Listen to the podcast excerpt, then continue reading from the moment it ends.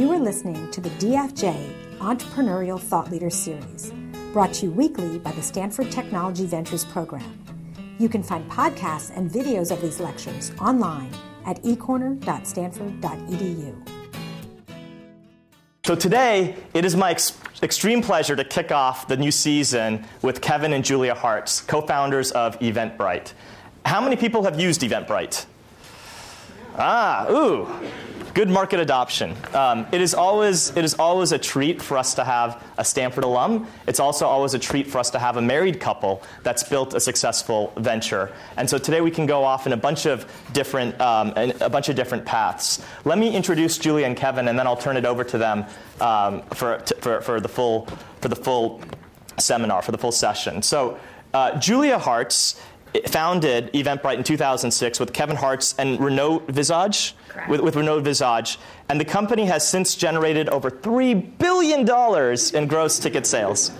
It's grown to nearly 400 employees in six offices around the world. Julia's the, is the champion, the spearhead of the company culture, and they're hiring. So, any smart Stanford engineers, you should check them out. Julia's also been listed on Inc.'s 35 Under 35 in 2014 and Fortune's Most Powerful Women Entrepreneurs in, in 2013. Before Eventbrite, Julia was a TV development executive at MTV and FX Networks. Kevin is the co founder and CEO of Eventbrite and is a serial entrepreneur. Before Eventbrite, Kevin was also the CEO of Xoom Corporation, and then before that was also the co founder of Connect Group, which was a startup that got acquired by LodgeNet. Kevin's a fellow Cardinal. He's a, he's a BAS from Stanford University and also a master's from Oxford. So without further ado, please welcome Kevin and Julia Hartz. Thank you guys.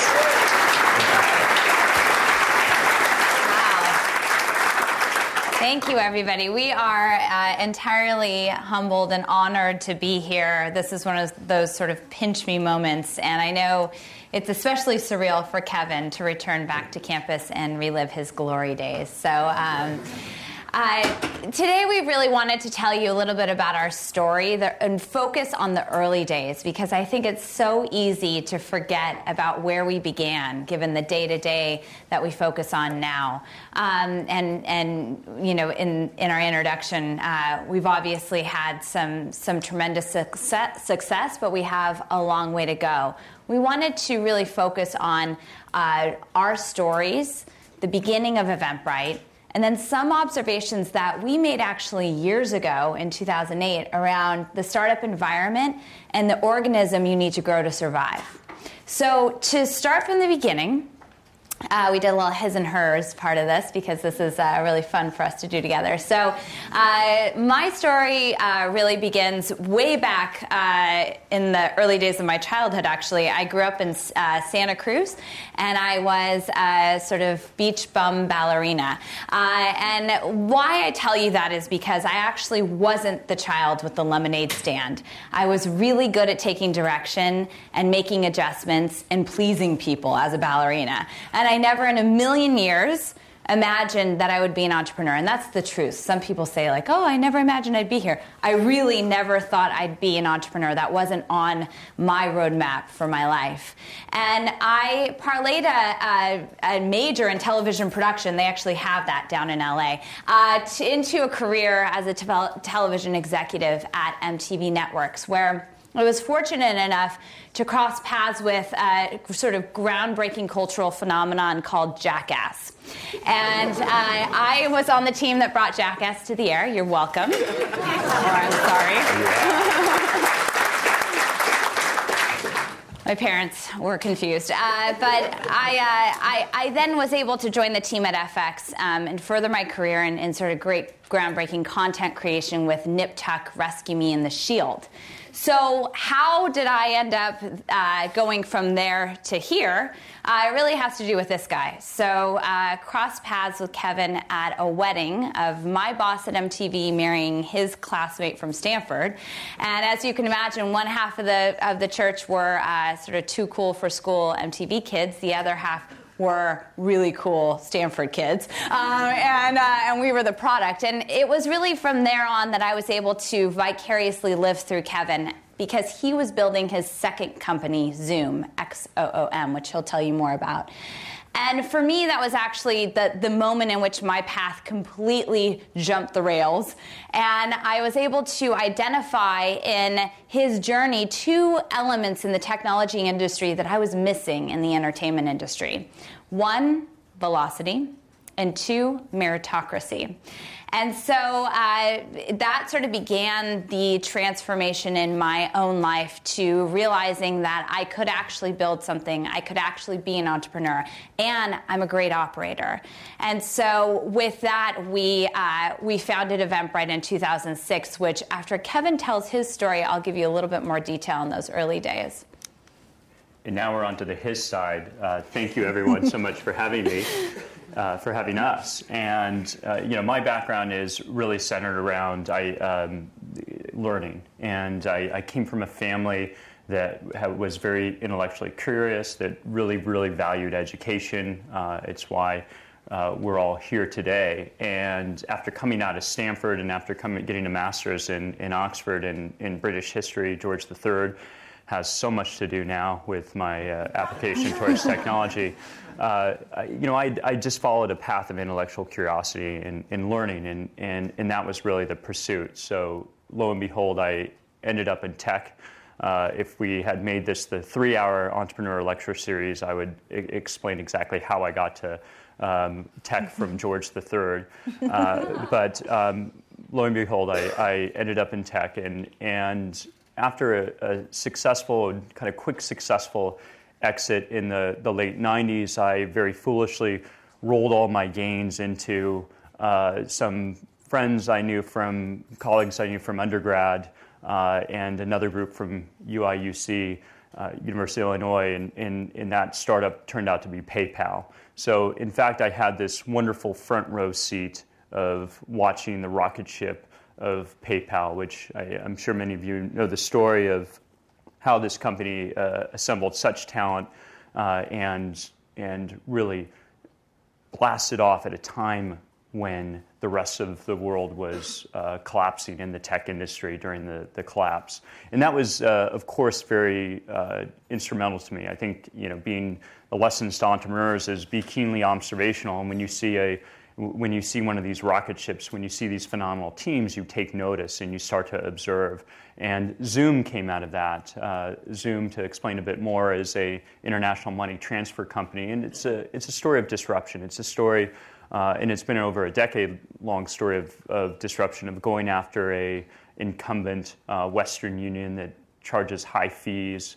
Uh, to immigrants to help, uh, for sending money back to their families overseas, and and that's a company that we built really on the backs of PayPal. Uh, again, when you see a large opportunity in, that as PayPal and you see the talent of the team, they opened up an API.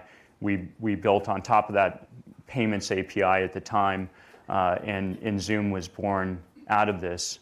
Eventbrite, a transactional business, similar in many aspects. Um, we also started on the back of, of PayPal, uh, came out of this unusual combination of a married couple and our third co-founder, who is actually based remotely in, in Paris, and, and that was Eventbrite. And I'll let Julia talk more about the founding of Eventbrite. Yes, I'd like to point out how crazy Renaud was to start a company with a with a couple. And we weren't married at the time; we were actually engaged. We had never been in the same room at the same time for more than two days. So we got engaged. We moved in together we started Eventbrite and we got married in the first six months. So if that's not trial by fire, I'm not sure what is.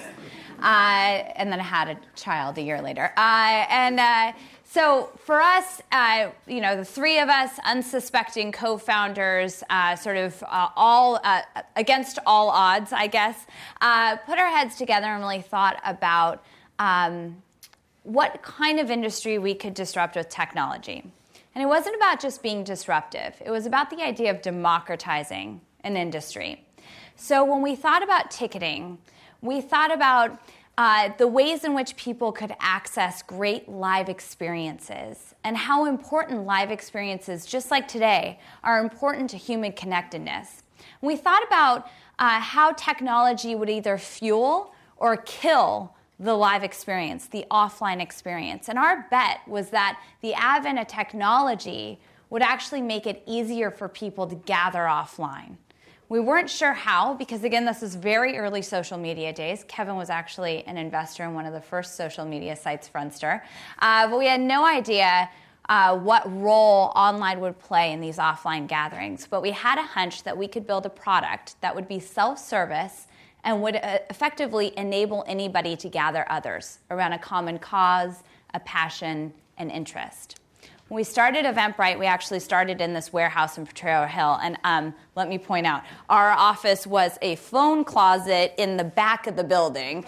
And I remember pushing sawhorses as, uh, and doors for desks into this tiny little phone closet three days after I had just packed up my window office on the 42nd floor of Fox Plaza in Beverly Hills. And I thought, why is Kevin so happy? I mean, he was giddy. His feet were barely touching the ground, and I thought, and uh, I thought I could maybe trust that the giddiness um, there was something behind that, and it's actually the inter- eternal optimism that entrepreneurs have, and that was the beginning of. For me, of learning how to adopt some of that optimism, um, and also tapping into what I'd always kind of known about myself, which is I love to learn by doing. And so that's what we started to do. We just started building. There was never a time in the early days when we sat around and talked about things or pondered things or were hesitant. We just jumped right in. So I was the uh, marketing, customer service, and finance department. I found our customers. I talked to them on a daily basis. And finance, um, I'm great at numbers, but we really didn't need a, a balance sheet because we were not making any money. Uh, Kevin was product development. So I would take our customers' feedback and send it to Kevin, who would then develop our product. And Renaud built the site, and we all QA'd. And we did that for two years. So it was just the three co founders for two years, and we bootstrapped the company. We actually spent less than a quarter of a million dollars in the first two years of building Eventbrite and getting it to uh, a break even status. So, when we think about the early days of Eventbrite and we think about Eventbrite as the startup going back in time, um, we think about this this talk that Kevin gave back in 2008. Uh, I'll never forget. Uh, you know, we had no team; it was really just us, and we spoke at a university. And Kevin gave this talk about the startup environment and what kind of organism you need to be to survive the startup environment. And we used all these different examples like Netflix and PayPal and even Bebo. Uh, and when we were looking back at these notes, because this, this talk we thought was very applicable to this, to this opportunity, we realized that Eventbrite has actually grown into a company um, that can fit a lot of these examples. So today we're going to take you through uh, this, this idea of the startup environment and sort of the three um, threats or hazards you face as a startup, and then the three characteristics that you must have to have a successful startup organism. So, the first is access to nutrients, and I'm going to cover customers. So, as I mentioned in the very beginning, um, we had no customers. So, uh, we had to find our first sort of early adopter group. Thankfully, that group lived in our backyard. They were tech bloggers uh, gathering people with, uh, around tech meetups. So, um, like minded people gathering for meetups or talks or conferences. And at the same time, because we had built this self service, easily accessible platform, we had other types of users quickly adopting the platform, like speed dating in New York. Does anybody even know what speed dating is? I mean, that was in 2006. This was like the way in which people met each other. So we had we we knew right off the bat that our customers would be wide and varied because we were building this horizontal platform that could meet the needs of any type of event organizer. And that was actually part of our strategy. It was a little bit crazy, but part of the part of the strategy. And so by staying close to our customers and really building a relationship from the beginning, again, I was the customer service department. I literally was answering customer service emails from the labor and delivery room when we had our first child. Uh, and the, the story goes they had to take the computer away from me and everybody said, "Oh, she's so dedicated," and I said, "Well, no, I just don't want. I don't want to know what comes next." Um, and so, you know, having that lifeline with our customers was actually incredibly important to us in the beginning because not only did it give us direct feedback on what we were building in real time, but it allowed us to future cast what our customers would need as we began to grow. The second uh, sort of fuel to the organism, this uh, startup organism, is is something. If, if we've talked about customers as you know, I, I, I would put them as like the high protein, the most nutritious form of it. Uh, capital is kind of like the sugar. Uh, so it gets you going, um, but it doesn't last. Uh, and, and it gives you kind of a burst of energy, but you can't survive off it on your own. And um, over the years, I'd gotten pretty good at, at raising capital with Xoom.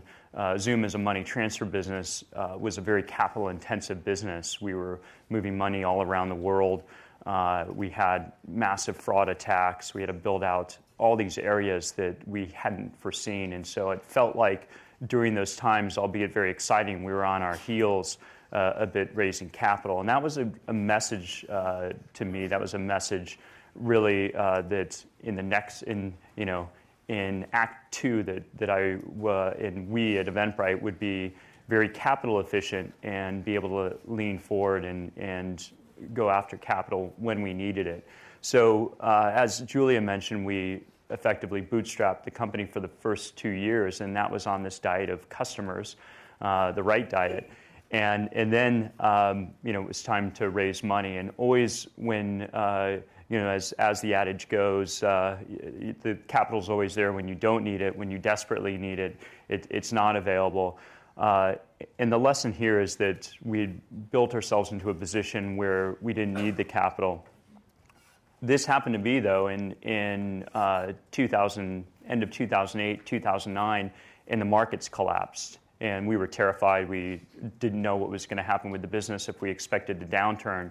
Uh, so we started to go out and, and, and, raise venture capital, and literally everyone in the valley uh, turned us down. I still run into people, and they go, "Oh, I remember meeting you and saying no," and um, no, we don't. we, we, don't want to do a victory dance or anything quite yet. We still have a long ways to go. But uh, in short, um, we, we were um, in early 2009 at a point where we just said, well, let's just put our heads down and, and build the business. We took on a little uh, bridge money, and lo and behold, the business had taken off. And I really think that that was because we focused around being customer centric those previous two years and saw the business really blossom in, in 2009 versus most others and, and, all these companies that had become bloated with, capital and reliant on capital had failed. Uh, and, we culminated 2009 with uh, Sequoia Capital investing uh, $6.5 million at, at, the end of that year with Roelof Botha, one of these, one of our favorite PayPal mafiosos, uh, investing, leading the investment, and joining the board. The third thing that we think about is talent. So, you know, it was just the three of us for the first two years, and then we we after we raised our we actually raised an angel round to hire our first team and that was around 15 people in the third year of eventbrite and that was such a transformative time for us because you know being three co-founders you're doing a lot and there's a huge opportunity to bring on talent that is way more brilliant than yourselves uh, in many more areas than you could possibly have imagined to focus on in the beginning. So, in the beginning, it was really just about product and customers.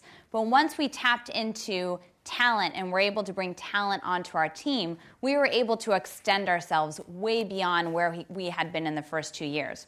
Now, I want to back up and say, you know, in 2006, founding a company and placing it in San Francisco was actually contrarian. I know that's kind of uh, mind boggling now since we are battling uh, the real estate wars and the talent wars in San Francisco. But the conventional wisdom was that you place your company down here near Stanford. Uh, and uh, we, we felt sort of this inherent pull towards San Francisco, A, to be contrarian, and B, to be near um, what is crucial and what is the lifeline to our business, which are live experiences. So, San Francisco, being a very culturally dense metro, uh, is a great place for us to be, to be very close to our subject matter. But what we found was that once we got started and once we were able to access talent who wanted to be part of our vision, who were sold on that vision of bringing the world together through live experiences, that was really a turning point for Eventbrite because it became abundantly clear to Kevin and I that we weren't just looking to build something and flip it or to create just the best business model for, uh, for revenue sake, but really to create an amazing company. And so the nutrient of talent is very, very, very important. I can't underline it more. I'll talk about it more today, actually. Uh, but really understanding where you can access talent is extremely important. And we actually took a bet on San Francisco. But I think that as we as we look at where the trends have taken us, and now how uh, you know abundant the talent is here, but how fierce the competition is to get talent, we understand that we we're right in saying that talent is a crucial nutrient for the startup organism. And I, I, think that the you know PayPal story is such an interesting one because they tapped into two lifelines for their talent, Stanford and UIUC.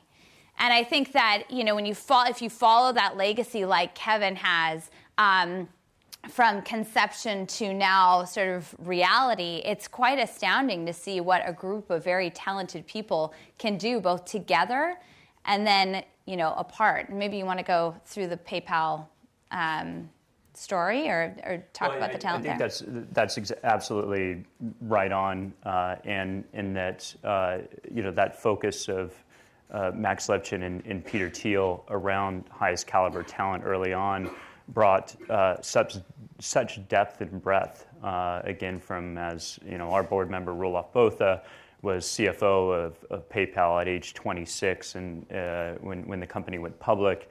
Uh, and, and you know has led investments that you know range from YouTube to Eventbrite to Evernote and so on, to uh, you know Peter Thiel himself, to Jeremy Stoppelman at Yelp, uh, Elon Musk, David Sacks with the Yammer, uh, that that talent density is just something that uh, in you know the in, in my observation of that team that they really had these trusted great leaders in each part of the company um, that you know really shows their their strong skills uh, not just what they accomplished but pay, with PayPal and uh, but what they went off and did on their own. Um, again the the list of, of companies there uh, Yelp LinkedIn with Reid Hoffman uh, and so on is, is extraordinary. And it was inspirational and it was informative that businesses need not only competitive advantages in terms of technology um, or business practices, but talent is, is such a great competitive advantage uh, in, in the ways to bring that talent in and, and, gather that talent and retain it is a core part of, of thinking when you're starting your company. And as you know, we've progressed and as we've grown, I've had the great pleasure and luxury, you know, to only focus on talent. So actually, one third of the founding team of Eventbrite spends all their time focusing on talent. That's how important it is to us. And back then, we didn't have that luxury. Um, but I think it's been a game changer for us to be able to put the focus that we need to put on talent to build this very people centric company. So we think about, you know, the landscape of, of any market and, you know, trying to democratize a market or disrupt a market, and obviously there are incumbents in that market. And when we went after or thought about ticketing as a possible opportunity for us to, um, you know, enable through technology or disrupt through technology uh, or simply democratize, we thought about ticketing as sort of the last bastion of e-commerce, where it could be categorized by three things bad customer experience, high fees, and little to no innovation. So to us, that was sort of a, a, green light in terms of opportunity because we felt that we could easily do the opposite of all those three. But we could have just gone after Ticketmaster. We could have just said, we're going to disrupt Ticketmaster and we're going to take their market share. Thankfully, uh, we uh, thought better of that and had a hunch that there might be this gap between people who were using Excel spreadsheet, email, and paper checks to run their event or collecting cash at the door, and Beyonce and Jay-Z at AT&T Park. Turns out there's a huge gap. And this what we call the long tail of ticketing is enormous. It's everything you do in your everyday life where you gain access. So think about today this could easily be ticketed. Uh, cooking classes, yoga seminars, and obstacle races, food and wine festival, music event. Uh, you know, you name it, we have it. And in the beginning, we didn't know how wide this would be in terms of how many categories we could actually see on our platform, but we let our customers take us there. And we didn't try to go deep into one category or one geography or one size of event. We sort of let it just organically evolve. I would never give an entrepreneur that advice. so I think that it was very special that this ended up working out for us. But because we went after an underserved market of people like you and I who are creating paid events we actually had this amazing green field to grow into over the years. And I think what one of the more astounding things is just how many categories keep coming onto the platform. So much so that we see trends before they even happen. So we see things like obstacle races with Tough Mudder or electronic dance music uh, events becoming mainstream or food and wine events are having their day in the sun. I mean, food and X, wine, beer, spirits, bacon, huge. A thousand bacon events on the platform last year in the US. We love our bacon. So I think that what I'm trying to illustrate is capturing this, uh, this opportunity that wasn't um, from the get go very attractive is why Eventbrite's here today and why we're seeing the growth that, that we're seeing. I'm still talking. Extremes. uh, and you do you notice I'm also driving too. This is indicative of our of our relationship. Um, we divide and conquer. That's our secret. if you've seen that we haven't talked over one another yet, uh, very important. You're just aspect. letting me talk. Yeah.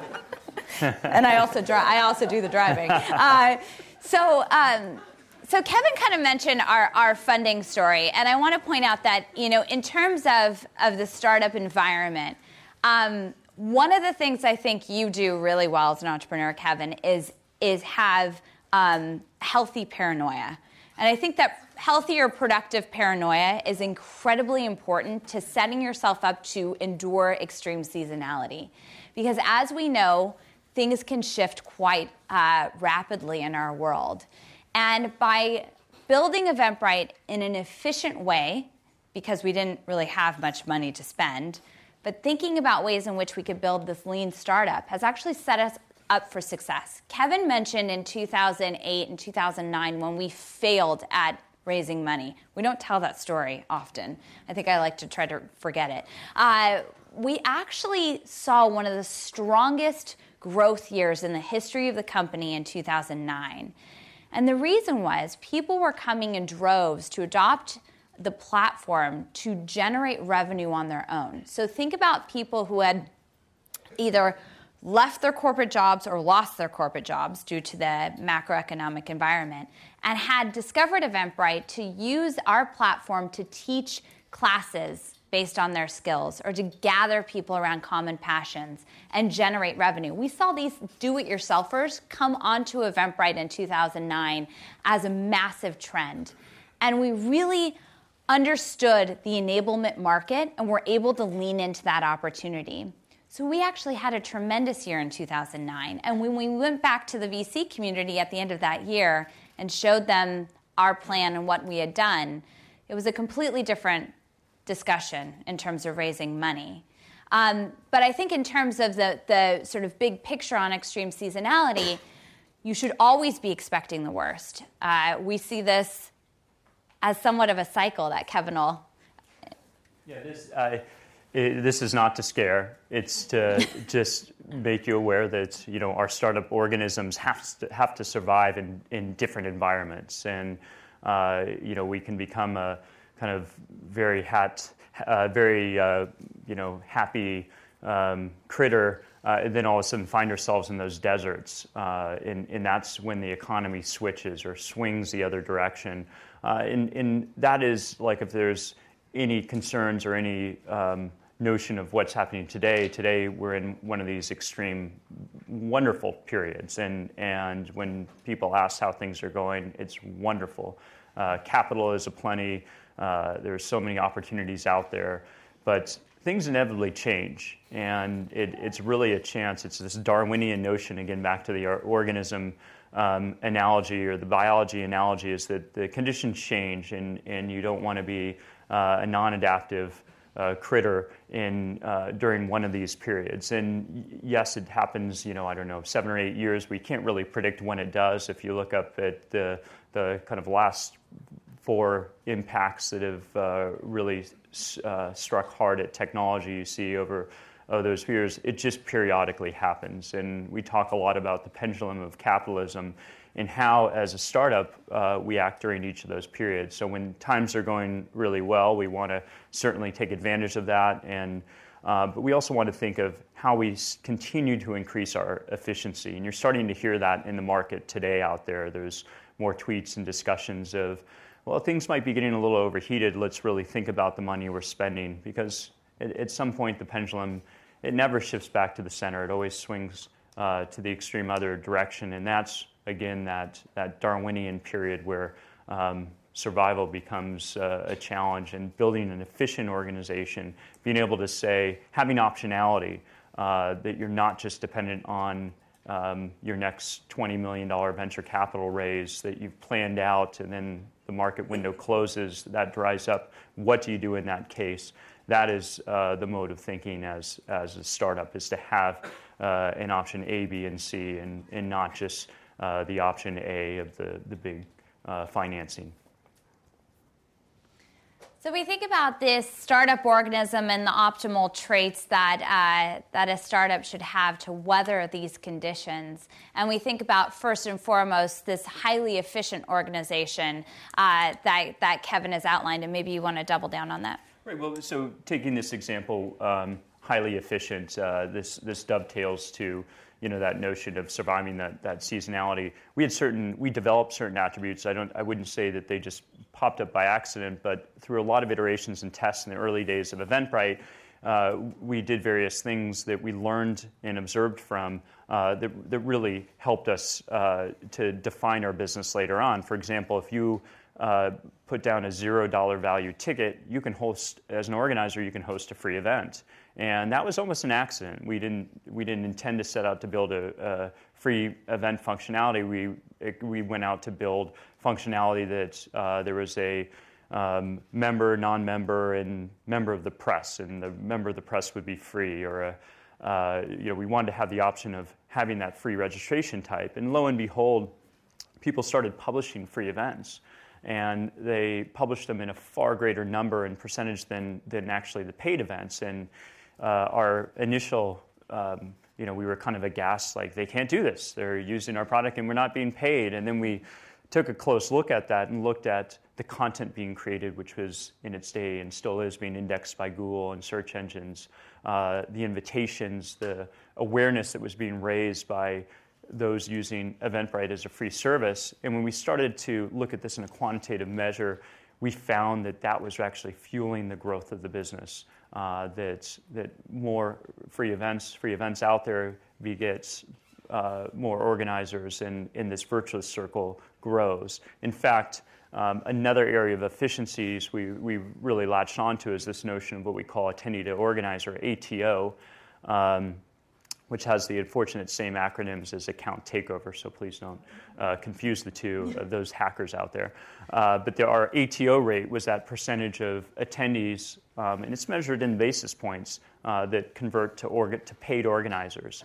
And what that meant is that as we optimized towards that metric, we uh, saw more and more customers coming from that segment, and we didn't have to spend marketing dollars, we didn't have to spend sales dollars against that. So if you pit us from an efficiency standpoint against a traditional ticketing company that's 100% sales against Eventbrite, where the vast majority of your sellers, your event organizers are uh, self-service, are finding the site on their own and converting, that's um, you're always going to win that game. Your cost of acquisition go to zero or, or effectively zero. We can take that, that investment money that we would have spent uh, on sales and invest it into, uh, into building engineering, innovating more on the product, offering outstanding customer service. And, and that's, the, that's a notion of efficiency to, to really cling on to. At Eventbrite, we have this sort of unofficial uh, internal model motto of relentless evolution because we believe that complacency is death. Uh, and so when you think about Eventbrite, the model, we set out to originally enable anybody to be able to create a live experience and sell tickets. So we were an organizer tool set. Um, as we built our platform, we understood that we could actually create an open platform that was self service that anybody could use. And we could also open up an API that would allow thousands of developers to build niche features and services that we simply weren't going to build because we are a one size fits all solution. And so we really focused on driving organizers to this platform to understand how they could use Eventbrite for ease of use and to sell more tickets by promoting their event. And then something really interesting started to happen. Last year, we had 1.1 million actively attended events on the platform. Now, Kevin mentioned our free service. Two thirds of those are free. Out of that one third of paid events, we generated for organizers $1.1 billion in gross ticket sales. I'm not giving you those big numbers to impress you because you don't look very impressed, but I. Uh, but I'm, I'm telling you that what we, what we realized was that we had built something that was scaling, and it was global. We ticketed events in over 190 countries last year. We could still continue along our way and build this ticketing platform and keep, keep grabbing market share and moving into new territories. And we're learning how to scale our service even more efficiently than before. But what's really interesting is that about 2 million people a week buy tickets on Eventbrite, and over half of them are repeat buyers. When we survey those repeat buyers, they don't know that they've used Eventbrite. So we have a true opportunity there. Not only do we have an opportunity to extend our brand to consumers, we truly have an opportunity to create a global marketplace for live experiences. And so when you think about the adaptive qualities you have to have as a startup, there truly is no greater satisfaction as an entrepreneur than to disrupt yourself. And I think right now, this very day, uh, you know, our team of 450 Brightlings throughout eight worldwide offices are stretching themselves to imagine a future where we are the de facto place that you come to find live experiences.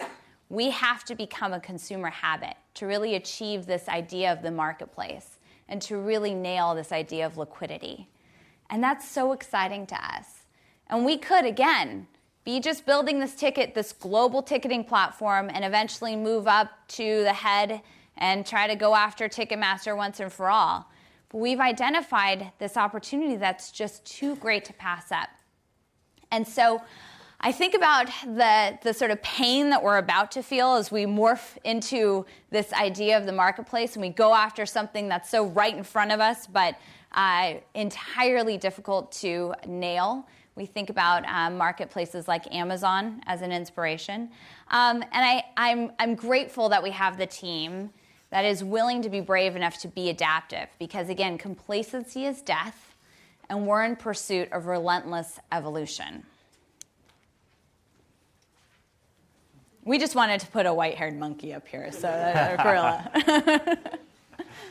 so we, uh, Julia talked about uh, the, the adaptive qualities of our startup organism, and we talked about our shift in movement into the consumer side, and that's an enormous bet. Another one, by the way, that we always should mention uh, that, that you've all um, witnessed over the last few years is the movement to mobile. It was something internally that, uh, that everyone at Eventbrite realized, and we just said, let's sit down and let's spend um, X amount of time and move everything over to the responsive web, to the native apps. Um, and it's that type of, uh, again, adaptation. You know, I think in that more universal example uh, that companies need to go through. Otherwise, if you look back again at maybe my George III history uh, lessons do pay off. If you look at these repeating uh, repetitions of history, you have uh, brick and mortar retail being disrupted by the internet. Uh, in the same manner, now we see traditional web companies being disrupted by mobile. So that adaptive nature is just absolutely key.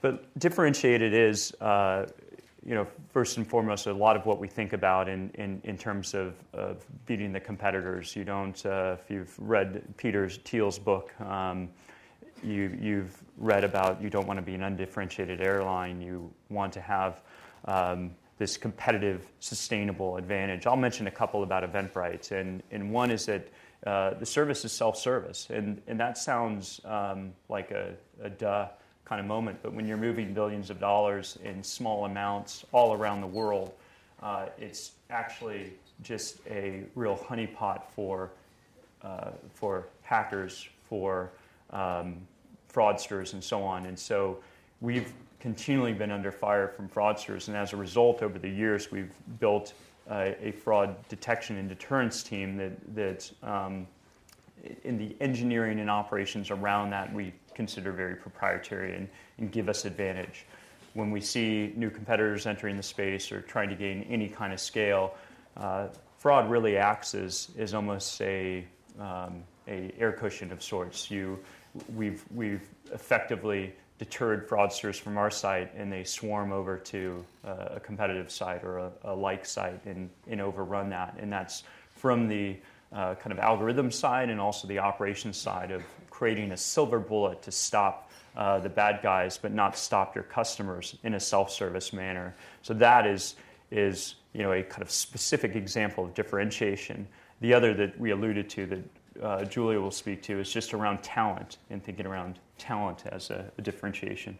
Sure. So, um, in 2009, when we raised our six and a half million from Sequoia Capital, we were at a stage in the company where we knew exactly where we wanted to go and who we needed to get us there. And the plan called for us to grow our team of 30 to 100 in less than a year. At the same time, we were watching all of our sort of uh, fellow tech entrepreneurs go through their own hyper growth stories and come out the other end with uh, broken cultures, the loss of identity, and they really had to go back and self correct on some of the hiring mistakes they'd made, or they'd kind of lost their way in terms of the soul of their company. So the idea of growing from 30 to 100 terrified me. And at the same time, I felt this irrational love and loyalty towards the company, not unlike what I feel for our own children, to be honest. So I put all of that together and realized that the only way that we were going to go through this hypergrowth uh, state and grow our team successfully was if somebody and preferably a crazy person like myself, but basically any founder, you have a little bit of crazy. Um, would be focused entirely on people. And I think what I realized about myself is that, you know, through this journey of being an entrepreneur and trying to blend my background with, with you know, in television with this, this newfound reality as, a, as an operator of my own company, I realized that I had a keen sense of how I wanted to make people feel. And so I dug into that and took a leap of faith and said um, to Kevin and Renaud, I'd like to focus – entirely on people, and specifically the Brightlings. We had built up our customer service operation and our marketing operation, so we understood how to try to find people and how to service them, and really what that meant to, to the Eventbrite experience. But we hadn't thought about how we were going to scale our team and what we hoped our culture would be. And one of the things that I think differentiates us from other tech companies um, is the idea that our culture is designed to be sustainable. So it's, it's actually a manifestation of every single Brightling who is currently at the company. We have the free meals, we have uh, massage Mondays, we have the cool office. Those are just table stakes these days in the startup world. It's actually about how you treat people and how you make them feel that makes all the difference in the world. So, what I'm most proud of is not how cool our company is. It's that I know I work at a company where we'll always do the right thing and where we're truly people centric. And that actually means that we put people before the company and the company before ourselves. And that in practice isn't always the easiest way to operate. And we get into some really interesting debates. We do things the hard way. We uh, sort of take windy paths to things. Things are not always clean and streamlined and sometimes messy. But ultimately, the fabric of our culture and who we are as a team is actually is, is what is going to lead us to success. It is what is going to give us the opportunity to be an independent, standalone company from the long haul. So, we did a lot of talking. I hope you guys gleaned a little bit uh, from us about the early days of Eventbrite, the startup environment that we've observed, as well as the three traits that we think are optimal towards a startup organism. But now we want you guys to let us have it. We want your, your hardest, uh, most awkward questions, or not. Hold on. do you mind if I start before we go into the audience? Can I ask a, a couple quick questions, just because I know these are questions that might be on people's minds. Um, and first of all, thank you. That's fantastic. I get now how Eventbrite's really the unique love child of all of your of the experiences that both of you brought to the table, and, and it adds a lot more color to me. I wanted just to first ask a question about being a married couple as a co-founding team, and just go deeper onto that. Um, is it more is it more easy or more difficult to have honest work conversations with someone when you know that you're going to be going home with them at night? well, yeah, I think you answered that. It's, it, it's very simple. I mean, backing up, uh, uh, when, when as we're married, we have to be very uh, cautious and aware of the rules of engagement uh, because you don't just create a feud with a co-founder, you disrupt uh, a wonderful relationship. So, uh, you know, and, and, we, as we reflect back, we really found and we really thought about how we're complementary in expertise. And um, Julia is passionate about uh, really bringing on and retaining talent uh, as a core aspect of the business, and then whatever I do uh, becomes you know, very complementary. And so a key to it is not to, to overlap. But the other side of it is that uh, there just has to be a truth in, in directness. It's something we're always working on, but I, I'm, pr- I'm proud of the fact we got through a whole uh, presentation together with uh, without talking over one another or anything. I think it's also about clearly defining your roles and dividing and conquering. As Kevin mentioned, we were given that advice by um, dear friends of ours, Michael and Xochi Birch, who have co founded many companies together, including Bebo. Um, and we took that to heart. That's our that's like our motto. We have really very few times broken that golden rule, and there's a reason why that rule's in place. But it also allows you to get from point A to point B two times faster. So when you're a co-founding team of three, you shouldn't be overlapping, and hopefully you have complementary skills. And so I think it applies to all co-founderships. I'd say that um, one nuance I'll point out, and hopefully it's obvious, is that we have one CEO. And we're really lucky that Kevin's our CEO. He truly is my mentor, but I think it's really important as you grow your team to have clearly defined roles of leadership. And while we co operate the company with many other people on our executive staff, Kevin is our CEO. And so I, I never want to get anyone. Obviously, Julia embodies uh, hire pe- or work with people that are smarter than you are. So. Yeah, exactly. So I think that for us, it's it's worked out. I'm not really sure where that went, but you were. Uh, anyways, I think I uh, did. I say that in reverse. Yeah. No, the best. yeah, the best. Uh,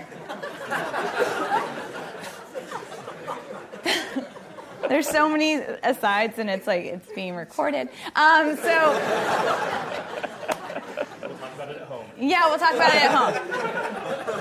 okay, fair enough. Fair enough. That was great. I know there's a bunch of questions. We'll open it up, and I'll, I'll let you guys drive. Let's start in the front right here. Um, Julie said that really in the beginning of Eventbrite, you guys tried to service all outdoor events. But did you ever have a very narrow beachhead market, or were you always as diverse as you could get?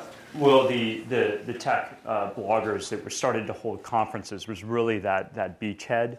Uh, and, and that was interesting. That was that um, it, it, wasn't as defined as we've seen some of you know the case study of tech history of uh, of Documentum in Crossing the Chasm and so on, but it was a beachhead. And, and it did follow a pattern that there was um, that these media companies were making a good, uh, you know, decent living off advertising, but then starting to hold these conferences and so on really supplemented it. But what's magic about what what has been really magical about the market we're in is that it re- is truly horizontal. And what we hear from the sort of would-be competitors and different players in different spaces is oh, if you're in, if you're going to service uh, bands, if you're going to be in the music space, you can't be in the endurance running space, or if you're in the conference space, you can't be in the politics space. And in fact, we've we've shown that this can be a wonderful horizontal platform, and that's magical when you when you can cross all these different categories. But that initial beachhead was uh, tech, and I and uh, don't do what we you know uh, don't do as, as we did, really do f- spend a little more time focusing on the beachhead. We were um, all over the place early on. Um, how about one in the back in the blue shirt? Yes. I have a question for Julia. I was wondering if you could elaborate a little bit more on how you created that culture of valuing people first and how you maintained it. Sure. So I had no idea what I was doing. Uh, let's start from that point. Um, so I, I, think that I've approach, approached everything quite earnestly and objectively. Um, and I did some sort of soul searching around what kind of culture we wanted to create and what kind of culture we had at a team of 30.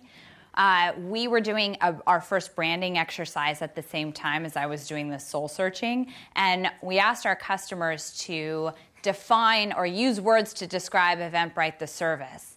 And they came back with words like accessible, genuine, delightful, innovative, empowering. When I looked at that list, I realized it actually described the team of 30. And that how cool that was that the two were intrinsically linked. The people should reflect the product and vice versa. So instead of reinventing the wheel and trying to come up with like core values or a mission statement or just ripping off Zappos, I, uh, I really kind of defined our culture tenets around that. And we used that list to start hiring. So we looked for skills and impact this list of culture tenants. And then this, this sort of fourth thing that I had identified in our group, which basically we call it the make it happen spirit, but I'll define it in an easier way it's grit. So it's really that ability to stretch far enough to make something happen um, and to give back to your community, uh, whether it be your team, our product, our company, or the customers. So that's kind of where I started. And I realized that I wanted to create a, a sustainable culture. And it dawned on me really early on that in, in order to create a sustainable culture, the culture could not be defined by one person or one group of people. It had to be defined by everybody. And so a lot of that first year was just me sitting back and observing and then finding moments where I could provide a resource or a tailwind or encouragement to somebody who was giving back to our culture. And that's how we started to create that sustainability. Because if you think about culture, the, the word is just beaten to death. I mean, overused, and I don't even know what it means anymore. But if you think about culture, it keeps you centered. It should be that centering force for the company and for the team. So no matter how good things get and no matter how bad things get, ultimately, if you create a sustainable culture, you should be able to stay in that center place, right? And so, as we've created this sustainable culture that's really a manifestation of every single Brightling, good or bad, if we make hiring mistakes, we see it in our culture. I want that to happen. I want that mirror to happen. We really are building this bank of trust. And so, I, th- I, I, value the Bank of Trust. When we have to debit from it uh, and deliver bad news, we quickly credit it. Um, but you know, I think it's all about that center place and that trust and sustainability. And so it's a work in progress. Uh, somebody mentioned, uh, you know, oh, one day we should write a book about our culture, and I really hope that doesn't happen because I never want this to be over. I never want it to be in a place where I've I've clearly figured it out because I love to, to keep learning, and I think that we're a work in progress. How about a bit up here? Yeah, hi, thanks. Um, I don't know if this question may be too rude to ask, but I'm really curious to find out because as Eventbrite is scaling, you have, you'll be working with more events, right? So how do you actually ensure the security of these events that you work with? Just to give an example, because recently a, a group of friends and I actually took part in a hackathon through Eventbrite, and then just one day before the hackathon, we actually received an email to say that, oh, this um, hackathon is not, is, is a false alarm, it's actually a birthday surprise that he organized for the friend. So, so as I'm just wondering, you know, how are you guys going to ensure such issues? Well, it's, I mean, it's a very challenging problem. It's, uh, you know, we're a marketplace business of buyers and sellers, and we're facilitating uh, that that connection. And so we have to kind of look at the signal and the noise. We have to look. We have to uh, continue to build out our trust and safety uh, team, and we look for uh, anomalies uh, that that don't match the patterns of typical events, and um, both from a host side or organizer side and an attendee side. Uh, so it's it's trying to solve that with technology and and, and people, but it's uh, extremely challenging aspect of the business. Yeah, it's a, it's a virtual good, but a, a, a real experience, which is a very different uh, problem to solve than a than a physical good. Did you go to the birthday party? No. Oh, darn it. Uh, how about right here in the front? Uh, can you talk about the uh, TD referral program and its role in your growth? Sure. The attendee to organizer, the conversion, that virtuous cycle. Is that what you're asking? Yeah. Yeah. Um, we met with Jeff Jordan. Do you remember this? Uh, way back when, in like 2008 or 2009, and we met. Jeff's uh, he was former senior executive at PayPal, and he's now at Andreessen Horowitz. Yeah, and and we were talking about Open Table. Uh, right. The, Yeah. Was at OpenTable. Yeah, yes. so um, he was telling us about this virtuous cycle that OpenTable has, and we were sort of salivating over it and realizing that there were these distinct parallels between our businesses. And I remember wishing that we had such a virtuous cycle where we could turn our buyers into sellers. And that actually started to happen organically, and maybe, maybe not so organically. Maybe that was really the, the inflection point for us when we started to tune our service to that. But what we found were the um, you know we have tens of millions of attendees and just a, a very small percentage of them not even 1% of them convert into paid organizers and they become they become organizers and so to really fuel that growth takes a lot of iteration and a lot of sort of uh, tinkering behind the scenes but it is so powerful if you think of in mass that the tens of millions of consumers that we can convert into sellers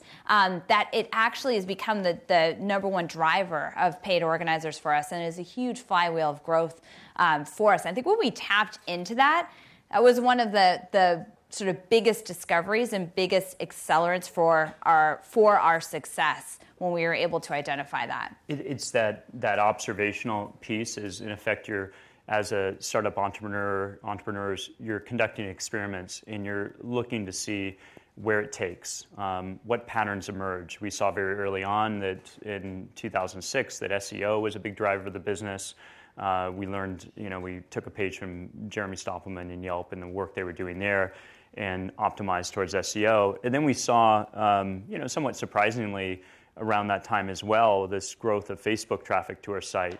And when you see that happening organically, you try to understand that behavior and dig in and accelerate it. And what it was in that case, it was uh, people sharing in, in, in their newsfeed um, and with their friends what they were doing. And it was a very natural action. And then you accelerated. A PayPal lesson there is the is uh, PayPal really drafted off eBay uh, at first, it was uh, merchants on eBay started to integrate PayPal, and, it wasn't a proactive program of PayPal. They saw it happening organically, and they built features towards that, and it took off. So, really, as an entrepreneur, you want to find those vectors of growth, retention, um, different drivers of the business, and, and oftentimes when you conduct all these different experiments, they'll come to you.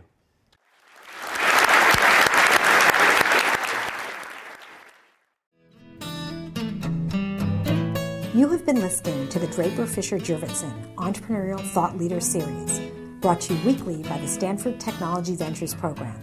You can find additional podcasts and videos of these lectures online at ecorner.stanford.edu.